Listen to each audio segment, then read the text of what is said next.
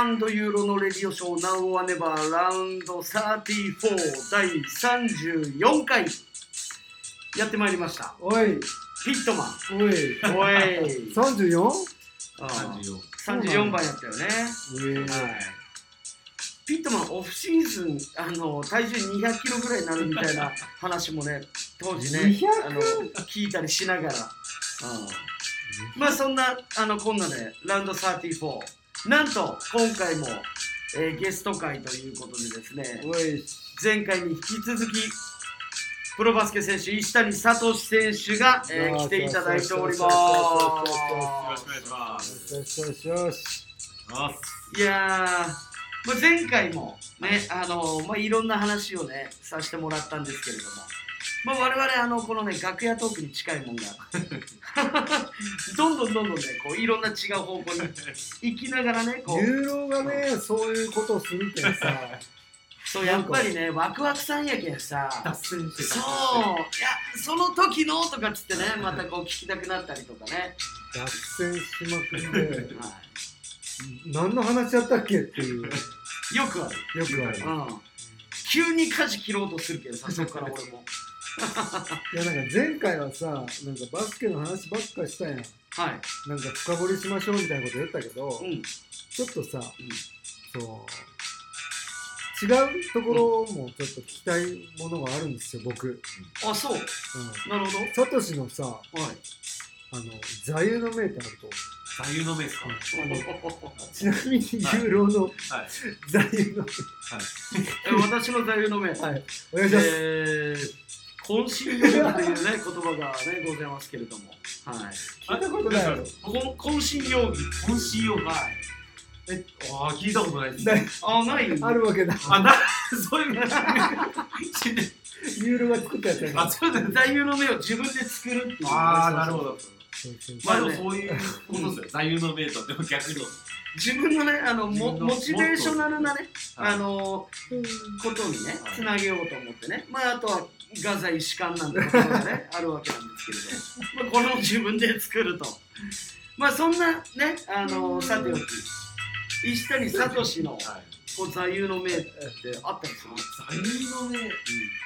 いやこう考えるとはっきりはんなんかこう座右の銘これっていうのは。ない。結構でも聞かれん？これって。とかさあの例えばサインでさ一はい言変えてくださいみたいなことあるよあああいう時ってななんて書くと？僕はその色紙であのまあそのファンの方とかだったら、うん。もう、まあ、応援ありがとうございますとか大体そういう一言に。はいはいはい、はい。はいファンの方じゃない場合は。あ例ーえばでも逆にファンの方じゃない人にサインって誰に渡すとかでもなんかその知あれですよね。人とか。プレゼントコーナーとか。ああとかそとかまあいわゆる座右の銘よく聞かれるのはやっぱインタビューとかね。うん。そういうこう記事の時によく聞かれたりはするやろうけど、なんかその知人の子供がバスケしててこうなんかこう一言うんうんくださいみたいな確かに。そういう時は何て書くと？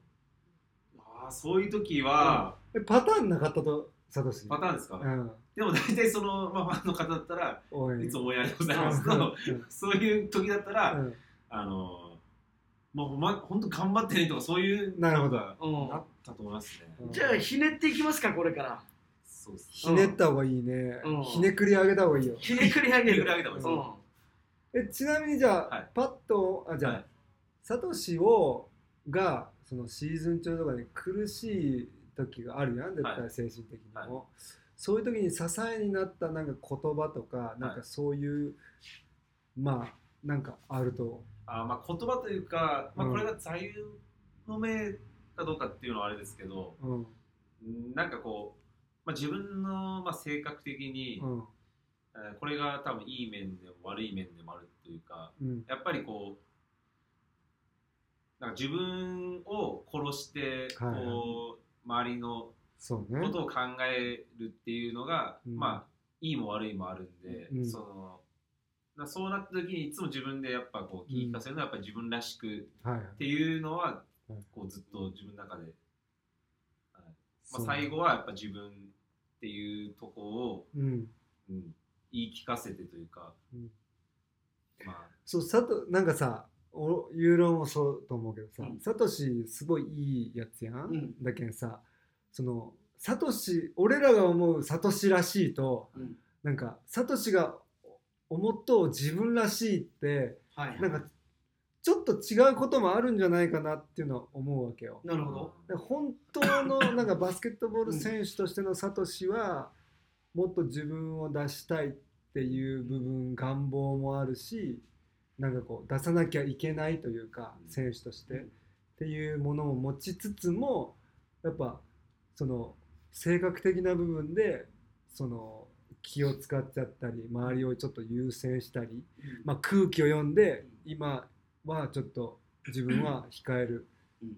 じゃないかなっていう部分があったと思ったけど本当のなんかこうサトシが思う自分らしいサトシっていうのはどういうん人間やったとサトシって、ああうん。そうね。じゃあ。自分を一番にはせんイメージやん俺らは。そうね。うん。その、例えばじゃあ、はい。小学生の頃の石谷聡はどうやった、うん。あー。バスケで言うとやっぱその昔の方が自分でこう、うん。点取り屋というか、はいはい。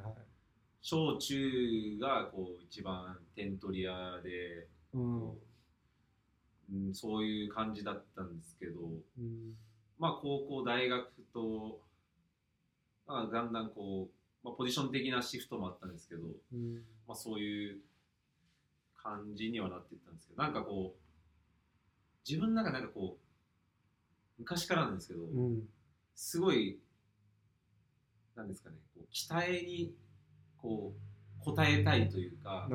そういうなんか自分の中でうん。そう求められることはすごい嬉しい。うん。で、まあ、それにこちちゃんと応えたいっていうのがすごいあってうん。まあそれでその自分のこういう、まあ、性格的なところでこうここ最近はまあやっぱりチームのこうなんですかね、まあ、今年で言うとバルーナーズ僕1年目で、うん。えーまあチームも、まあ、宮永さんヘッドコーチも変わって、うんうんうん。チーム自体も変わって、うん。まあ、そのチーム作りのこう土台というか、うん。そういうのを一緒にこう作っていくのを、まあ、サポートうんしてほしいって先頭でこうやってほしいっていうのを、皆さんに言っていただいて、うん。まあ、それ自体はすごいありがたいことですし、うん。あーまあ、それと同時に自分もこうプレーでうん。結果を出していきたいっていうところのこ風間やったんよね。うっていうのを、まあ、ありながら、なるほど。俺は今の話を聞いてもうサトシという人間がやっぱ改めて分かった。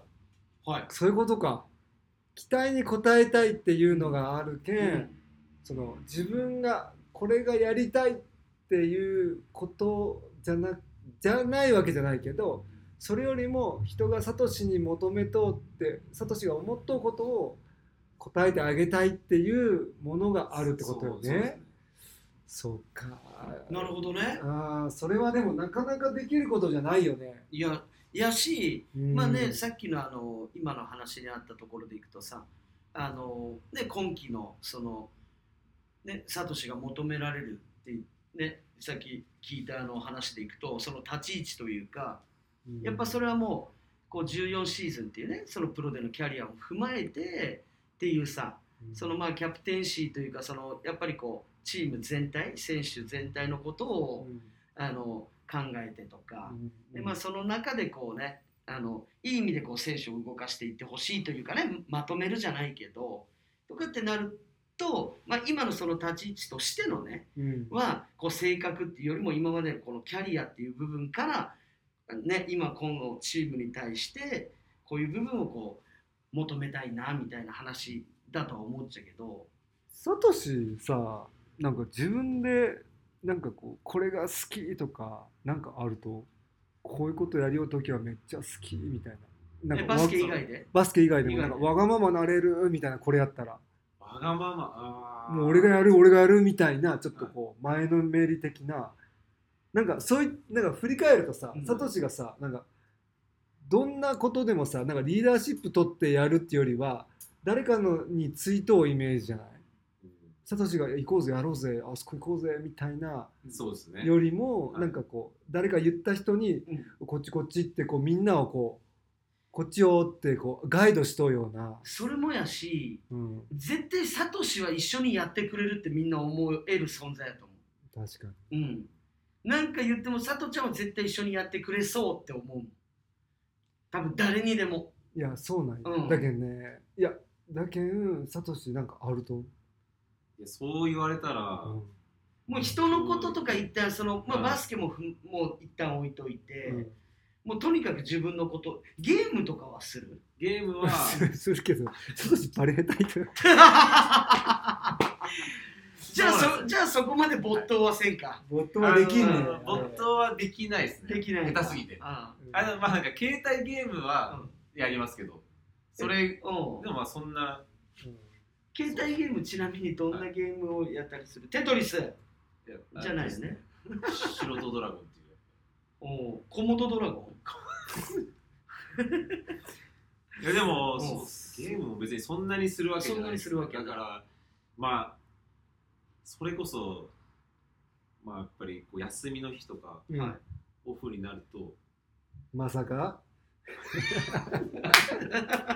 ごめんなさい。それそれ いやなんかこうなんかぼーっとなんかこう抜け殻のようになることはが多かったというかンなんかこうなんかをするっていうより無になっとうみたいな感じ。そうですねなんか。ボケっとしとう感じ。は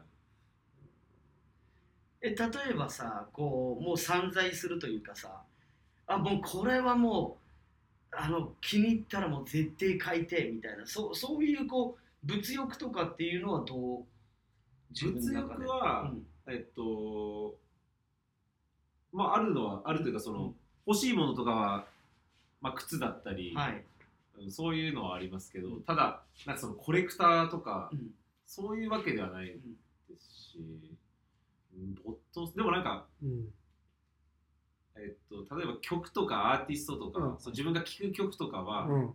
あの割とうん。はま、もうどっぷりはまるんですよ。えー。どっぷりはまってうんすぐすぐというか、うん。ちょっとしたらまあ抜けるみたいな。え最近じゃあ一番ハマったアーティストって誰とえっと僕はその平井大。ああわかるわかる。をもうん。うもうばっか聞いてて、うん。でもなんか聞きすぎてうん。飽きたちょっと飽きたというか。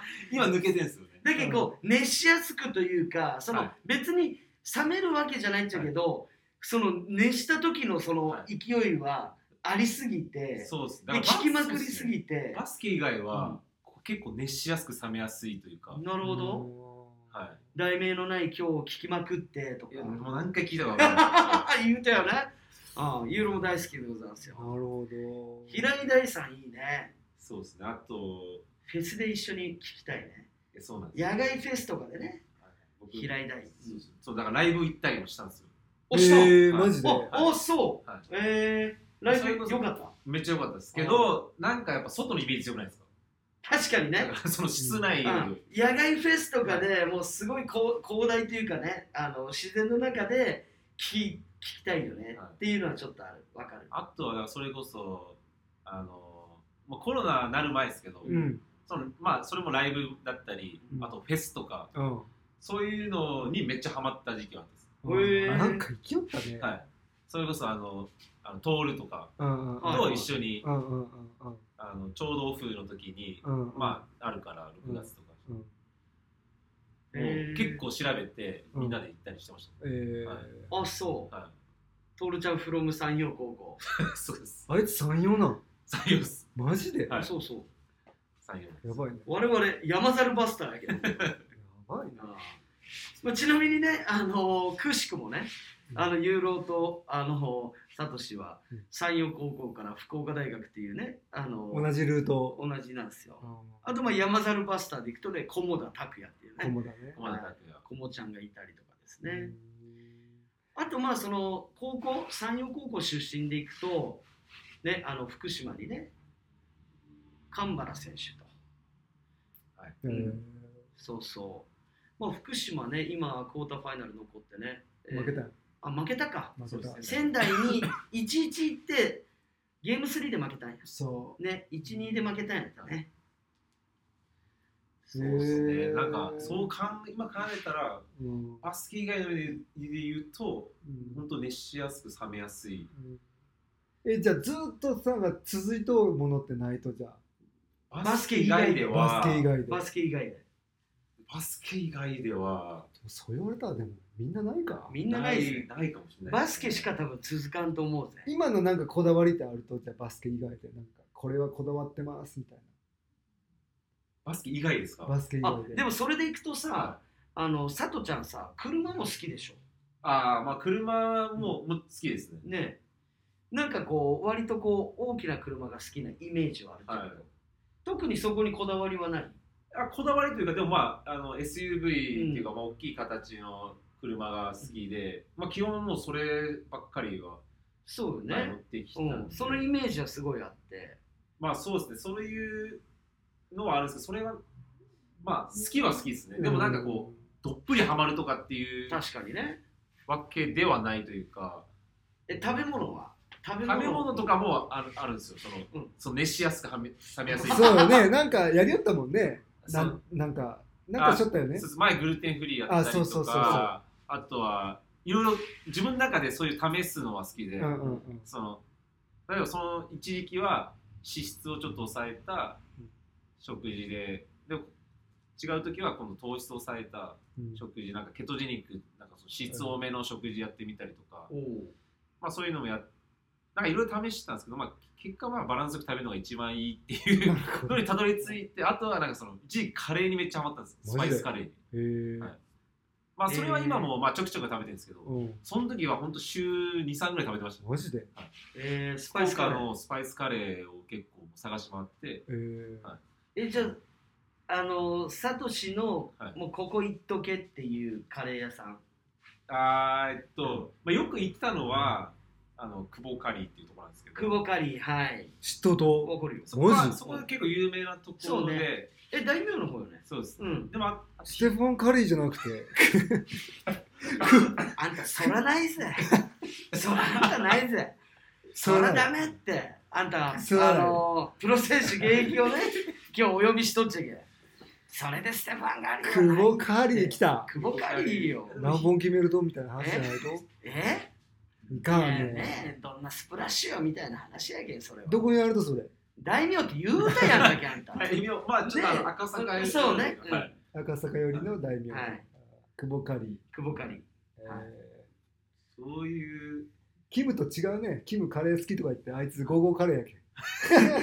いやもうそれはそれでね。おいやだけど好みがあるけんさ。好みがある。ゴーゴーカレーをバカにしたわけじゃなくて好きならさなんか出てくるやん。その久保カレーみたいな。あなん久保かそのカリーみたいな。なんか知る人ぞ的なそういう、そういうことね、よ、名前が来るかと思っそたら、まあれがなんか、チェーン店が出てくるっけんさ、うん。あそんなもんそんなもんって言い方おかしいけどあんまこだわってねえなみたいな。まあでもなんか本当ねあのインドで一番ね売り上げが高いのはねここ1っていうぐらいさやっぱね。あーそうなんだそうなんよね。そうだそのカレーココイチがやっぱりインドででもカレーじゃないもんねだけん。そのインドの人からしたらそのまあだけどねその捉え方はねうん。あれやけどね、うん、まあ視点を変えるとね あのいろんな見方があるんじゃないでしょうかとねいうところでございますけれども。いやーでもやっぱサトシらしいなーって、でもサトシすごいのはやっぱ誰とでもさうまくやれるっていうか。うまくやれるっていうかやっぱりね、うん。そのすあのこう気遣いというかあのもう調和の人と思う俺は。すごいね。いやすごい俺あの絶対これは言えるのがもうサトシスカンって選手絶対おらんと思う俺いやおらん。絶対おらんと思う。俺さあの何やったかな。一個ねその今パッとねうん。思い浮かんだのがさ、うん。あの象徴的やったのがさ、うん。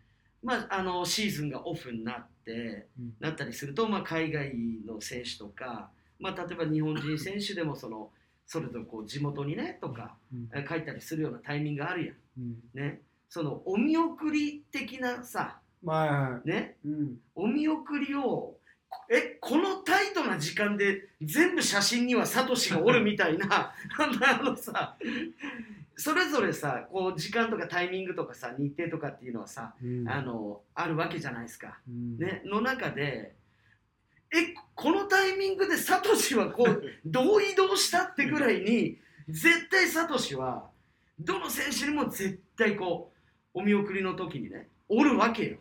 えでもさなんかサトシそういうのなんか気づかれみたいなのすることないと？あーなんかけ結構人に向いとうやないはい。いつも、なんか自分が疲れることってないとなんか。疲れるうんこともまああるというか。でも、そのなんていうんですかねその例えばそのすごい親しい仲とかじゃなくて、うん。あの例えばこういう世界なんで付き合いの食事とか、そういうのはやっぱ使え、あまあそういう気づきはもちろん使えるんですけど、ね。別に自分たちのチームメイトとか、うん。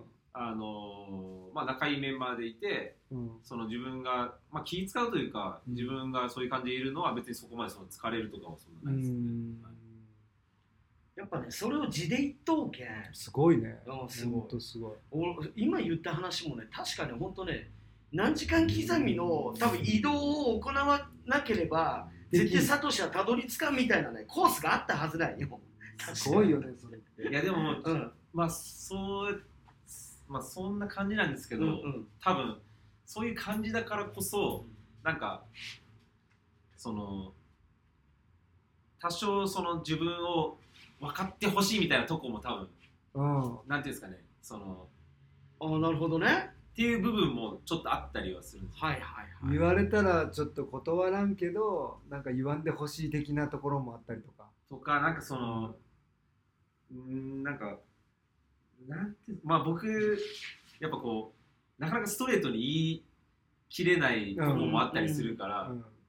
なんかこうそれをなんかこう多少わなんか分かメッセージとして受け止めとって、はい別にその恩着せがましく、そうそうそうそういうわけじゃないんですけどそういうことじゃないっちゃけど、そこまでうんはこう自分の中では OK なんだけど、うんそれ以上なんかいきなりこうズカってうん来られてるのはその辺はちょっとこう僕が言わなくても分かってほしいなとかって思ったりする部分ももちろんあります。うんはいそうねだけどもうあのサトシをキレさせるやつとかおったら相当ぜっていうことよね。だけサトシそんな切れたことあるまずないやろなかなか。いやーそのもう中学校の時ぐらいの あのうん。ぐらいですかね。そん本当にこう切れたとかっていうのは。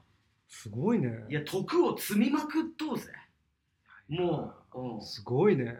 いやなんかうん。そうなんかすごいでも親父にあのまあ親父は結構僕、まあコーチだったんでうんうん。小学校中学校そうね。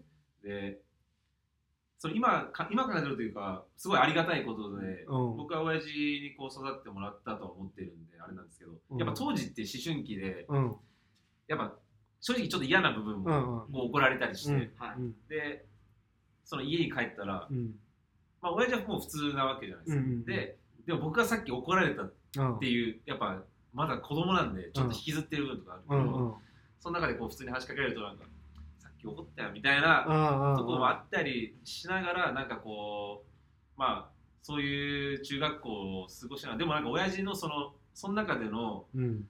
なんかこう僕に言言ってくれたというかなんかこう、うん。まあ、人には優しくして自分には厳しくしなさいっていうのがうん。なんかすごい僕の中でずっと残ってるのはあるんですよね。なんかえー。でもなんか親父ってなんかこう普段はうんなんかこうああいうちょっとこう変なギャグ言ったり、うん。なんかこうどちらかというと自分に甘いような感じなんですけど、うん。なんか今考えたら親父ってすごい自分に厳しいなってうん。その思思えることがいっぱいあって、なるほど。なんかそういう自分の親父みたいなにはなりたいなっていうのも素晴らしいね。あいや素晴らしいねこれ里パパですとかって言われてね。わーとかっつってちょっとあの、まずそういう里パパですってコメントしてくるところは真似したくないですけどね。いやこれはすごいいいお話を聞けましたよ。本当ね。例えばあのその中学から高校にねあの渡る時にいわゆるさあの寮生活なったわけや、その中学までね家からっていう中で高校からその生活が変わるにあたって。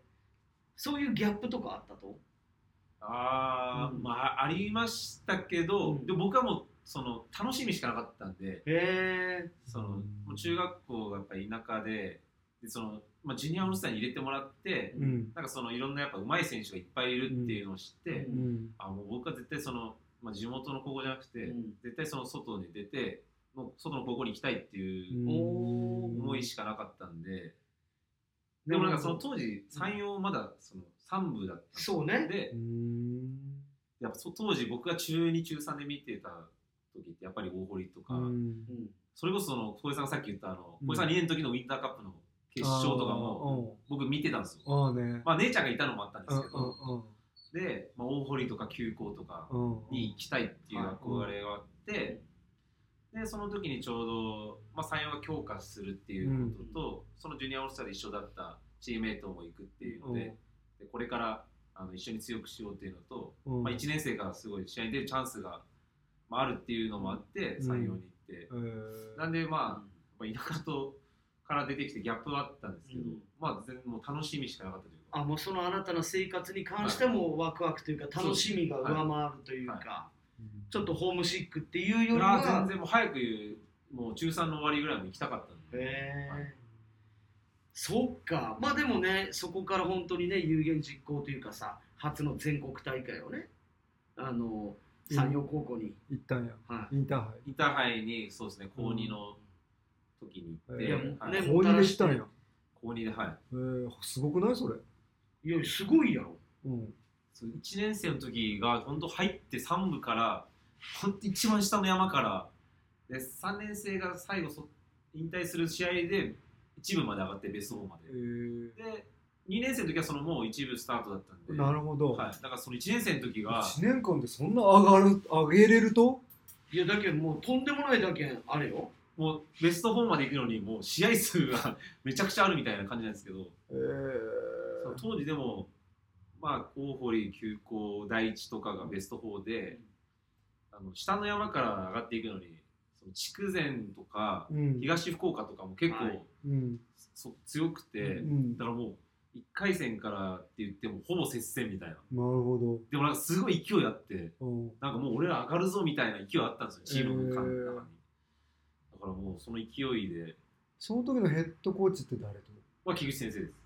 ええいや先生とあとあの笠原先生っていうあ笠地はい笠地が、うん。はい笠地がいて。えーはい。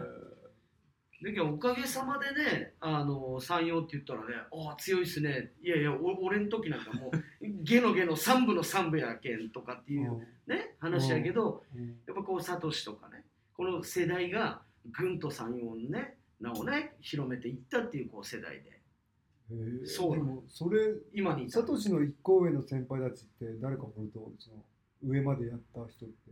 いや僕の一個上は、えっと、上までやった人は、えっと、いないです、まあ、大学で、えっと、一人大東文化に、おえっと、その当時センターで195ぐらいだったんへですえー、わかると 田中翔太郎。翔太郎っていうね。えー、うん。あの公式戦でねあの 自殺点をするっていうね。マジで？うん。これはもう僕一番目の前に見てたんですけど。それこそ副将とマー君のとこと九州大会をかけてもう勝ったのが九州大会だったんですよ。まあ、大堀はもう1位で決まって、僕らか副将かで、もうめっちゃ接戦で、うん。で3クォーターのもう終わりぐらいですかね。そう参考だ終わりにやると？はい。あの終わりですよ、マジで。で、僕らのベンチ前で、うんで当時、あの前半がうん。ベンチ側で攻めるようになったんですよ。うんうんで、後半は相手側のベンチの方に攻めるうん。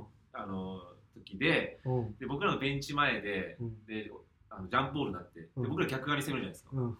で、その、ジャンプボールを4番の選手が勝って、うん。でその翔太郎さん5番で一番大きいから後ろにいたんですよ、うんで取って、でうん。僕はその横でアウトレットもらおうとしたら、うん。もう思いっきりパワードリブルついて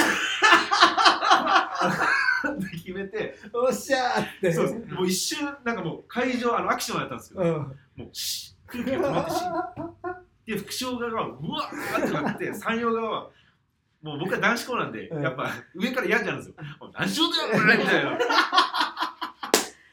渾身のパワードリブ。ルやばいね。うん。で今までも勝ったり負けたりやったんですけど、うん。正直もう全部接戦だったんですけど、うん。そっから30点差で負けました。マジで？もうボロボロだって。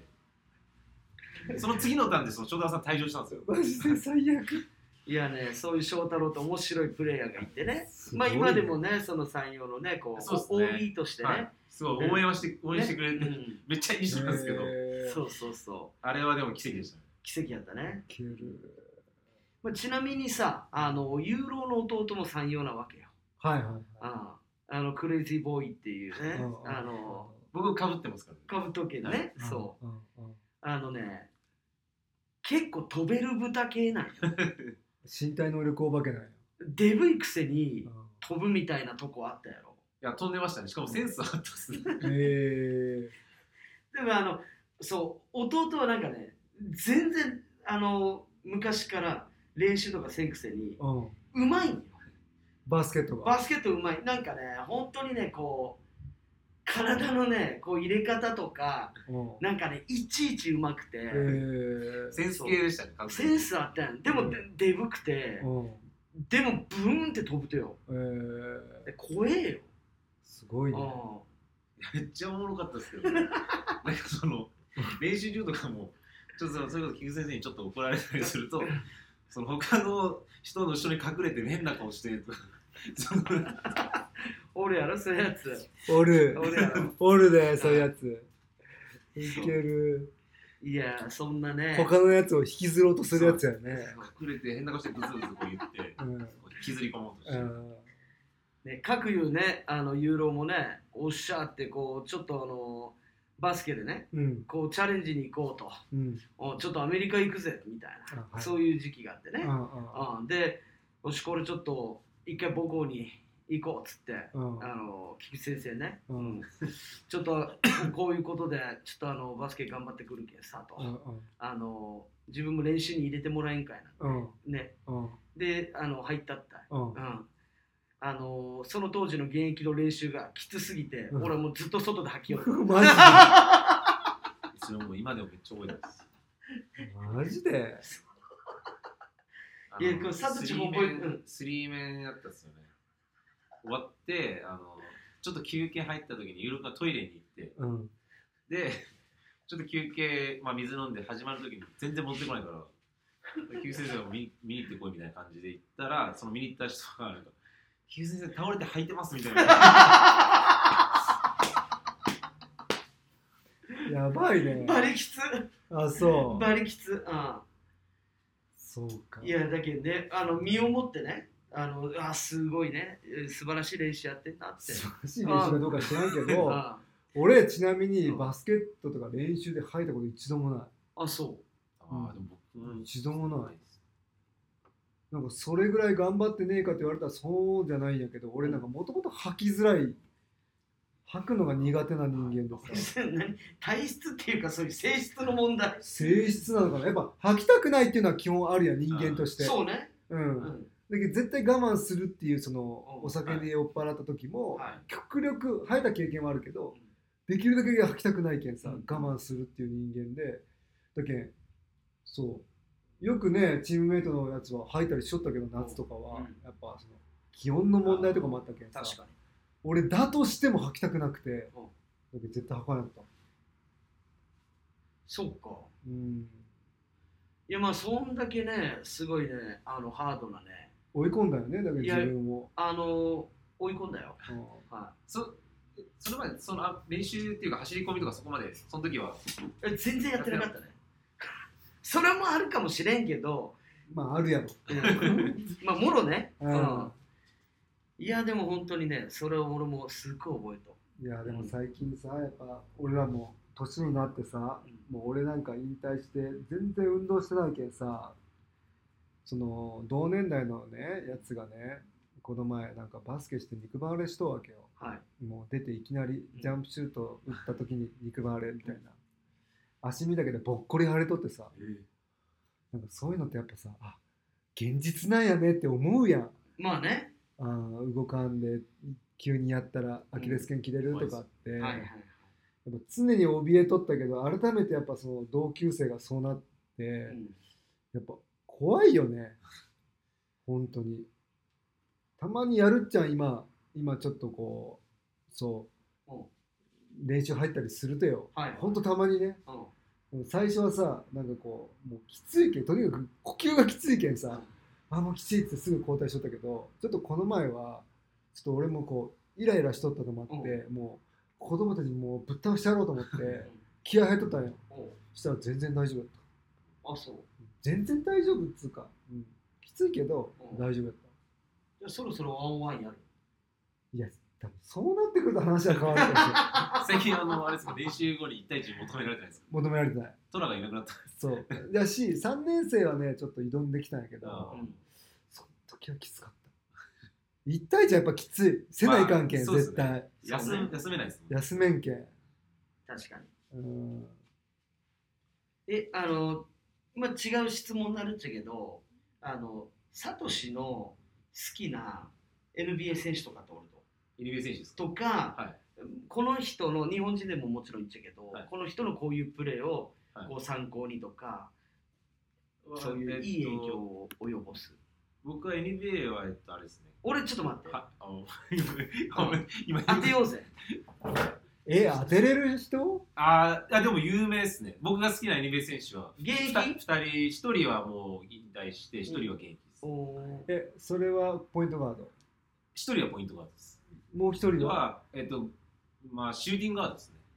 あー俺分かった。えサトシはそれに参考しとうって言われたらこういうところって、もしサトシの口から聞いたら、はい。ああねって分かるようなはい。感じなプレーはサトシはなんかしたりする、1人はうん。シューティングガードはもう完全に違います。ただ僕がもうちっちゃい頃からあもうて。憧れが見ててすごいなと思って。うん。もう1人はポイントガードなんですけど、うん。まあそのもうめちゃくちゃやっぱうまいしなん。かこう勉強おというか好きな選手でいうとシューティングガードの方なんです。めっちゃ声裏返ってますけど。よっぽど好きだね。でなんかすごい見ててこう、もうなんか勉強になるなっていうかうん見るなっていうのはそのポイントガードの方ですね。俺今その2人に対してあわ分かる。2人2人に絞ったまずシューティングガード。シューティングガード俺全然分からん。シューティングガード。えー、ちどっちかな。ただ好きってだけやもんね。ただ好きです、うん。ただ好き。もうプレーは本当ただ見てすごいし。でも子供の頃からちょっと結構おっさんよね。でどそうっすね。俺多分どっちかに当てはまると思っちゃうけどじゃあまあ一つ目いきます、うん。ウェイド。いやー違います。え引退したと？引退してないよねシューティングガード。引退します。引退しあ引退しとる。話なんやポイントガードはまだええじゃあコービー。コービーあコービーよね？だけ、はいそうよね、うんコービーやったよね、はい。いや俺しくった？俺そのなんでウェイドを先に言ったかっていうね。その24番みたいなそのあれもあったりするやんっていう話もあったりね。ヒントそねれで24いや。24は、うん。その僕はなる前よね。だってコービーが24高に。校大学とかがずっと8番が多かったんですよ。うん。で本当は8にしたかったんですけど、うんあの僕が入る練習で入る頃に、まあ、平井さんが8番つけてて。あででその平井さんは1年いなくなって、なったんですけどなんか平井さんのそのその時のうん。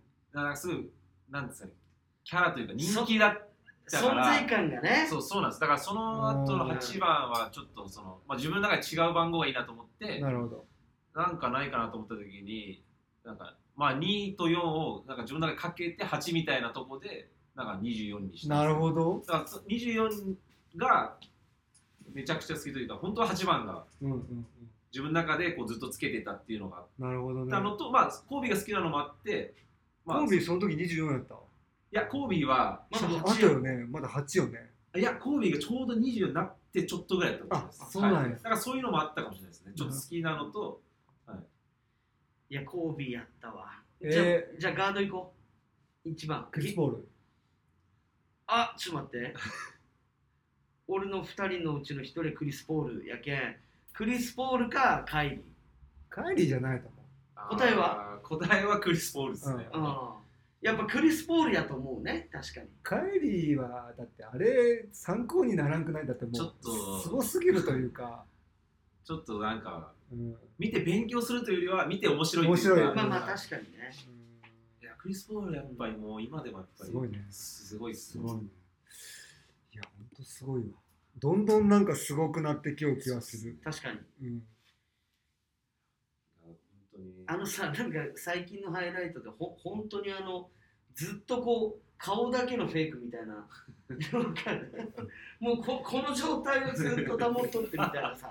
もう体全部をもう本当に武器として使うっていうね印象があってさ、本当駆け引きとか、ううんまさっていうのはもうやっねぱずば抜けてサトシぐらいよね身長多分。た結構ち、まあ、俺ぐらい。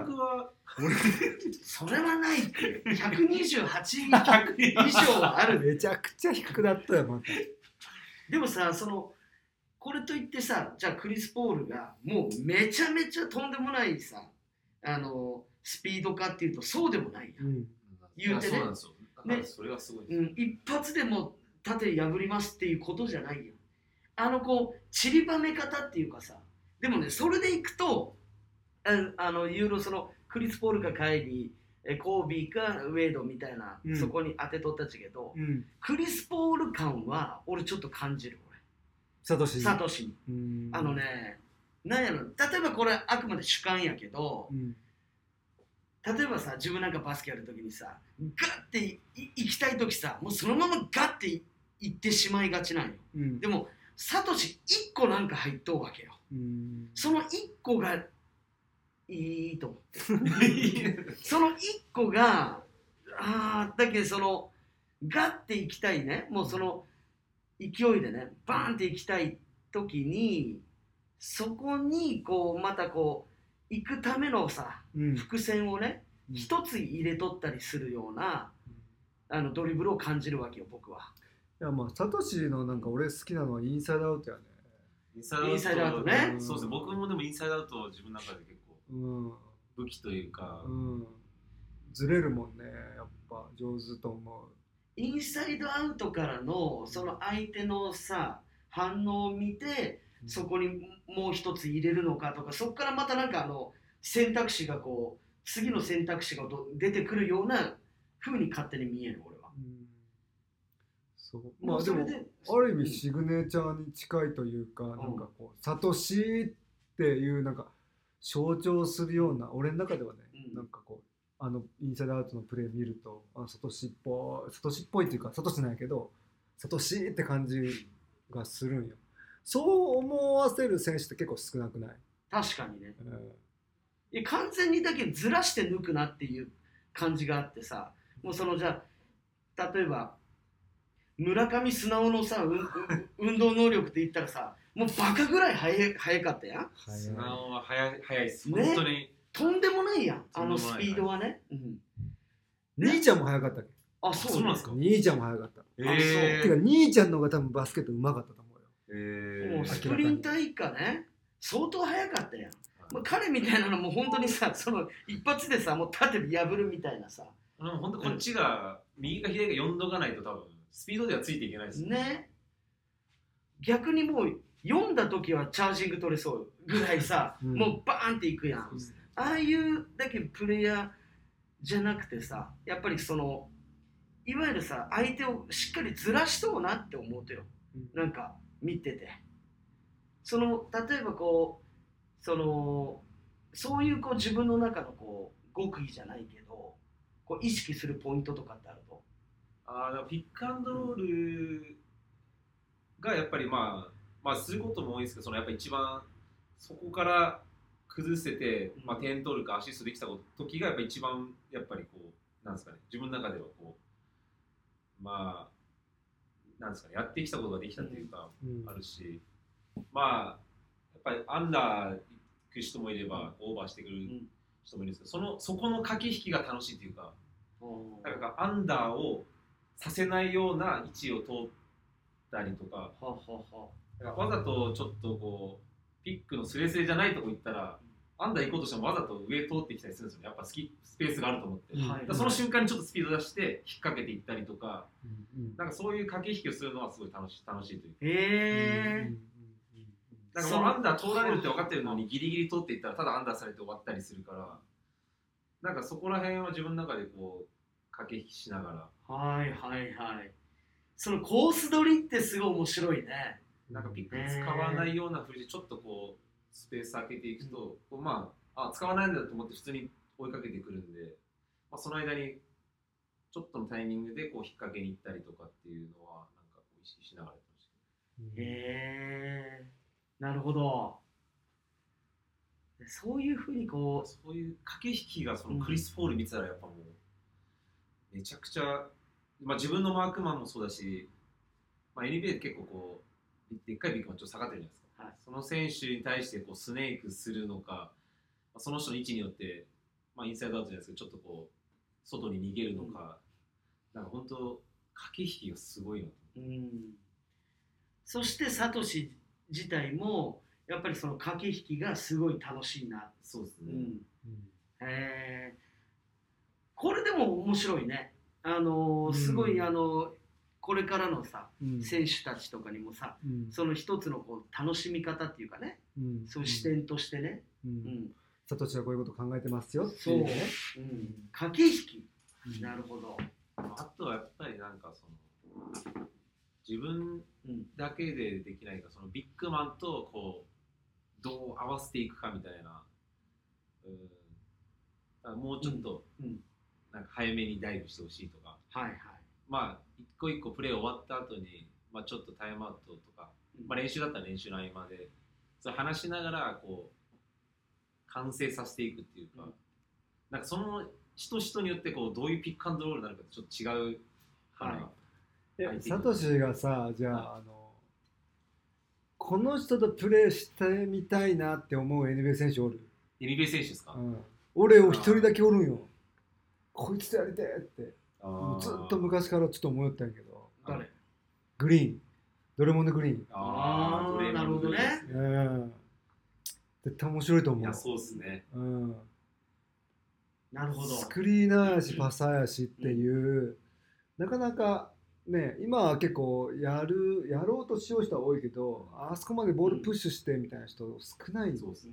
うん、多分新たな自分も生まれてくるような気がするよね。なるほどね。うん、そそれに対しても指示もするしね自分からね。そうそうそう。ね。彼のね、うん。どういう見え方しとんのかもね。聞いてみたいな。って、確かに。すっごいいやらしいとこ狙っとんやん いつも。い。やね本当ね。いやらしいとこしか狙ってねえっていうぐらい。はいうん。あとすごいそのあのポジティブなさうん。言葉でさ埋めるやん、うん。彼はそのね他のチームメイトに対してもさうん。ねやっぱだその全体を見て、まあ、確かにうなずけるよね。いや俺ね楽しいやろうね。そうなのだけどね。俺4番やりたかったんよ、これさんでも。うん。あそう。うん、4番やりたかった言ってのましたもんね。そう。俺4番やりたかった今度やっていいよ。あ今度やっていいよ。いやいや。ああいうことをししたかったんよ。ああそわかるけんガードの気持ちが。うなるほどね。ここにこのタイミングでピックいったらやりやすいとうかん。ここでパスしてあげてスクリーン行ったりっていうのがわかるけうんん。こそやりたかった。それはそうですね、うんならではならではのっていうかそうそうそう。そういうことね。うん。ああえじゃああの社会人リーグかなんかでやってみますよいやいや4番。そこのモチベーションはないけん。これ4番っつって。ユーロ5番っつって。最その小井さんと最後 BJ リーグの最後の年一緒になった時に、うん。その外国人が合流する前あ小井さんとか大志郎さんが結構4番ポジション入って、おそなんかやってましたよね。あそうそうそう。フォーメーションのなんかポジションを。ういやー。面白いよだけああいうの。俺が2メートルあればなーって思ったもんずっと。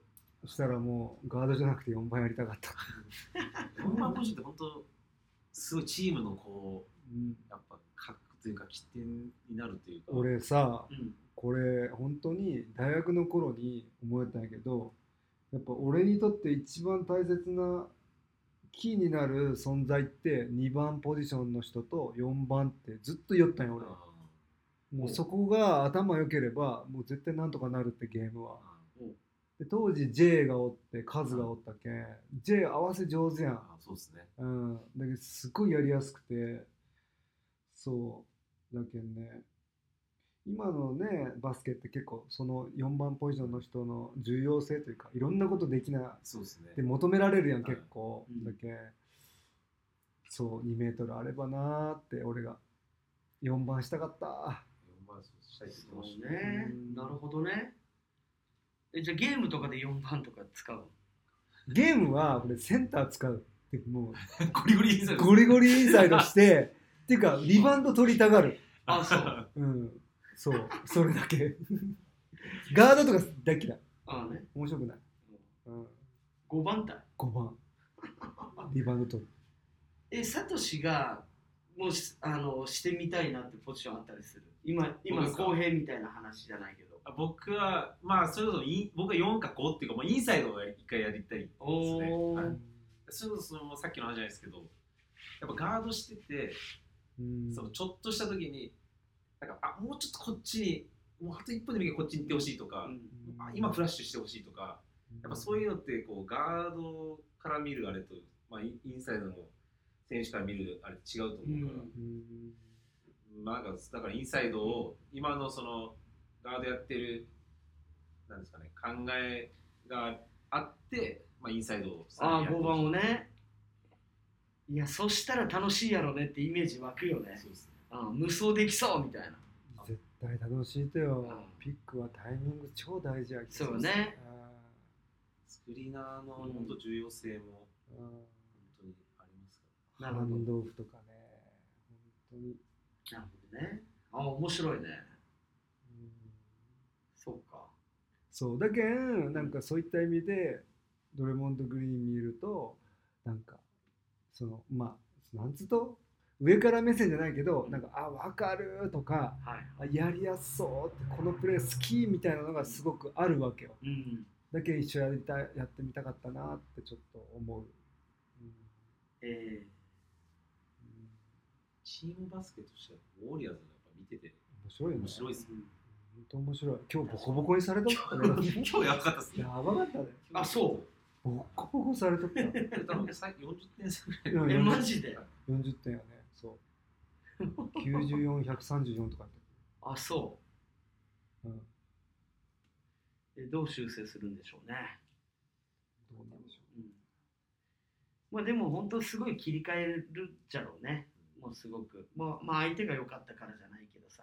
う、うん。うん。そうそこら辺のね、うん、えでも最初に戻るけどやっぱサトシのじゃあ座右の銘みたいなのはなかったんよね。自分、まああ、自分らしくまあっていうそうですねこと自分の中かでずっと思ってるのはそれですね、まあでもなんかそれをやっぱ思う時ってうん。ちょっとなんかこう自分じゃなくなってるって感じてるからそう思う。っなるほどね。ていう時がやっぱあるからこうそう思ってるんで。うん。だからそう思感じる時はそう思うようにというかはい。はしてましたなんかそれこそあの 前にこう質問できとったっちゃけどうん。あのリスナーの方のね、うん。うん、あのバスケが上手くなりたいって言うんやけどうん。自主練習はうんしないと。これってどうしたらいいですかっていう、その本人がってこと？ですえっと、息子さんあが。あ、息子さん。うん、上手くなりたいって言うんやけど自分で練習はせん。自主的な練習はしないと。なるほど。はい。こうお二人はどう考えますか？なんか。こういった質問に対して。ちなみに、はい。そのサトシは、は例えばこう今までこう学生の頃も踏まえてまあチームの練習以外のこう自主練とかっていうのはどうやった？する方やった？まあするしてきたとは思うんですけど、うんあのまあでもそれこそその強制的にやらされたらそれこそ自主練じゃないら。確かに。ね確かに。そうなんですよね。うーんだからそれこそその子子供にその無理やりやらせるのは違うとは思いますし、はいでもかといって今の状態だとそのそのち自分の中で足りないものがうん。あるっていうかそのバスケット上手くなりたいっていう多分感情になってないんじゃないかなっていうのは。うん。うん。そのいわゆる上手くなりたいって言葉では言うけれどもね。本当に自分からこう湧き上がる上手くなりたいにはまだ至ってないんじゃなかろうかと。うん。でそんだけこうね本当気持ちとして湧き上がるものがあったら実は気づいたらボール触ってやってるんじゃないかろうかと。そうですね。みたいな、まあ、それがうん。絶対的にその自主練じゃなくてもしかしたらもう練習で本当に上手くなりたくてその、うん。全部出し切ったっていうんだったらそれはそれで全然いいと思うんですけど、はい。うん。なんか練習 そうですね。うん。練習以外での自主練っていうのはなんかそのもう本当に自分がどんだけうん。上手くなりたいかっていうところだと思う本当に自分に矢印を向けないといけないわけじゃないですか。もうその状況っていうのは。その時にやっぱり例えばこういう悔しいことがあってこれをあの時にこれを決めるためにじゃあもっとシュートを打とうとか。まあ自分からこうねあの出てくる感情的な部分とか、意外とサトシはそういう意味ではその言われてやるやりよったこともあった。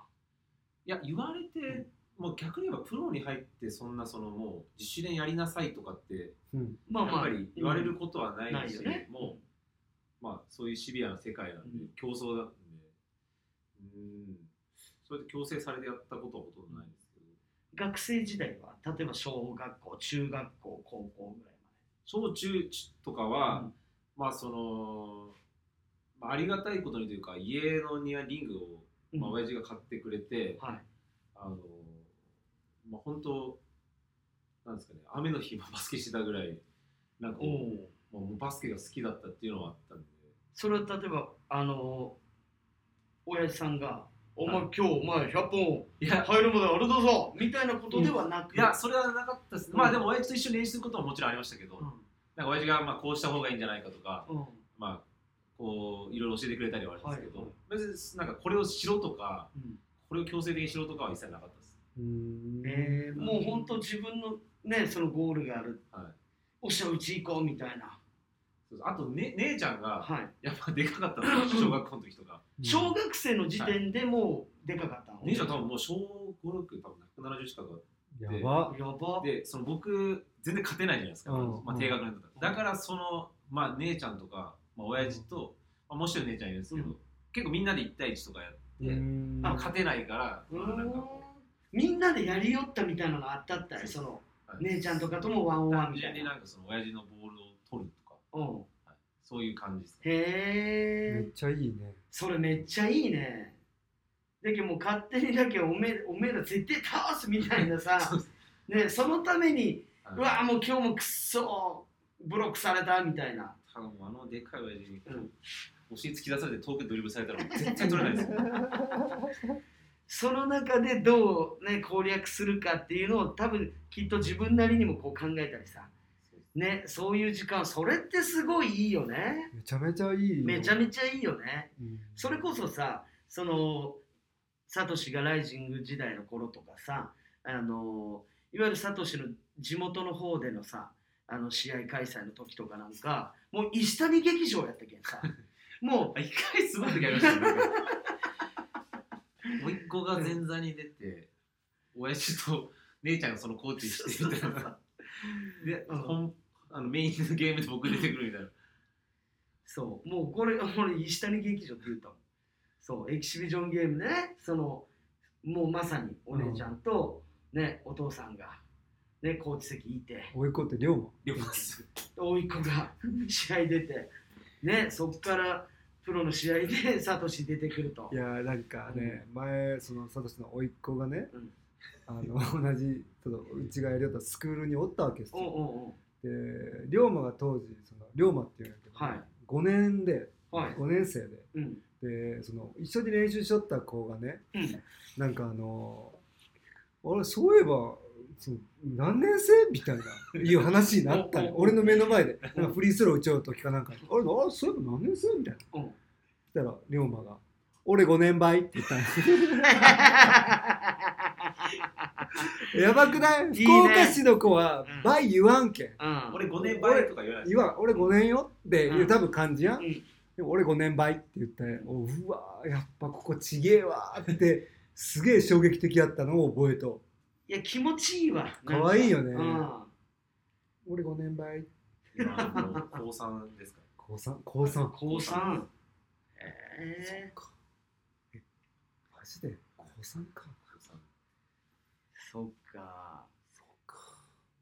でも本当ねあのそういうねあのこのキャリアが今14シーズン目ってなるとさやっぱりさ、そのね2008年がプロデビューでさそこからね当時会場に来てましたって子がさもう余裕で成人ね迎え取ったりさ、ね。超え取ったりするっていうさ。なんなら子供おったりとかいうレベルやろ？ねそそれこそその、あれじゃないですかね今ライジングの特使の子はいとか、なんかマー君がうそうそうそう。クリニックとかしうん。小子供の頃にしたっていう、なんかそんなこと書いてましたそうそういうサイドストーリーがあってね。マサがううん。ん、1年目の頃にその、ね、バスケクリニックで教えてもらいましたってなって、うん。うん。でその特別指定選手でライジングに入ってくることになってっていうさ、え。ー、すごいよねそんなことって。すごい。まあ長くしときゃそういうこともたくさん出てくるやなやっぱねな、うん。でまたマサがもうそれはあんま上手にあの言い切らんしまあそれがマー君のそうそうそう。いいところなんですよね。それがマー君のいいとこなんよ。うん、うんそうなんよ。好きなんよね、マサ。うん。マサ呼ぼうだけ今度。ね、ま、マサ呼びたいね。って言ったんよこの前うん。電話でマサに。うんそう。言うだけやろあ、本当？う、うん、マサ話す？話せる？マー君ですか？なんか ふわふわしてますけど。多分ふわふわしてますけど多分、うん。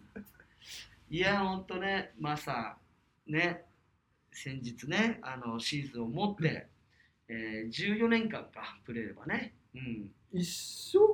マー君が1年あのそい一一回引退ししててる、1年があるからあそうそうそうそう10同じ14年なんですけど、今はほんとね。ウィングスパンは2メートルちょいって言ったね。手は長いです、手は長い。そうなんか前も言ったよねキムと同じみたいな。そうそうそう。キムも長いけんね。うん。キムでも手がでかいけんね。手が30センチぐらい。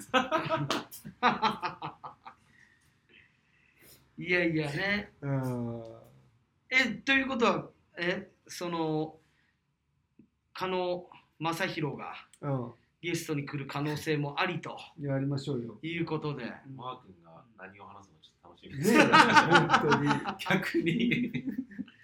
確かに。いやーまあね、そんな中で、ね、あの前回に引き続き、このラウンド34、はい。第34回も、うえーゲストとして、んうん。ね、石谷聡選手を2回にわたって登場いただいたわけなんですけども、ありがとうございます。ありがとうございまます。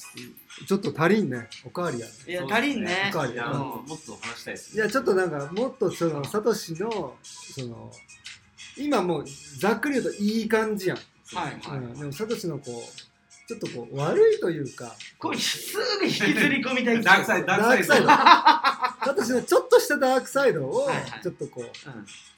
言える範 まあね、そんなね、こんなで、あの、我々この楽屋トークみたいなもんで、はい。ね、お送りしておりますということで。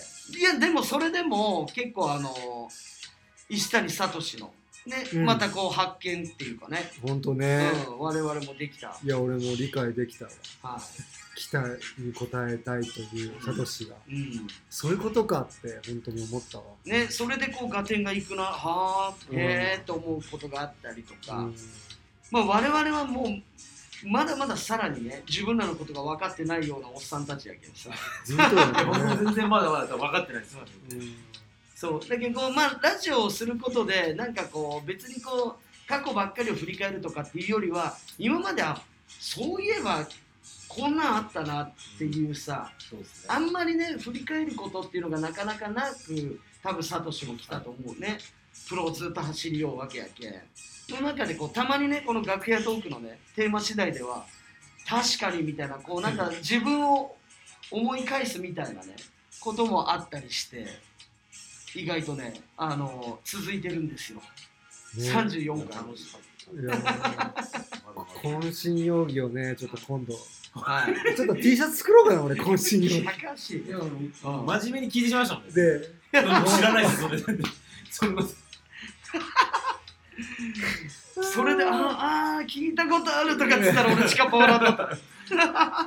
あーねぐらいね。あ誰か言いそうやね。誰か一人ああーみたいな。釜かけようか。あマサ。いや、またすぐ引っかかりますから。マサ引っかかってくれそうやね。うんあーやばいねそれいやというわけで、はい。えー今回もねあのいろんなあのお話をためになるお話も聞かせてもらってありがとうございました。ありがとうございうございました。ということで、えー、コーヒーユーロのレディオショー Now or Never 次回をまたお楽しみということではい。ありがとうございました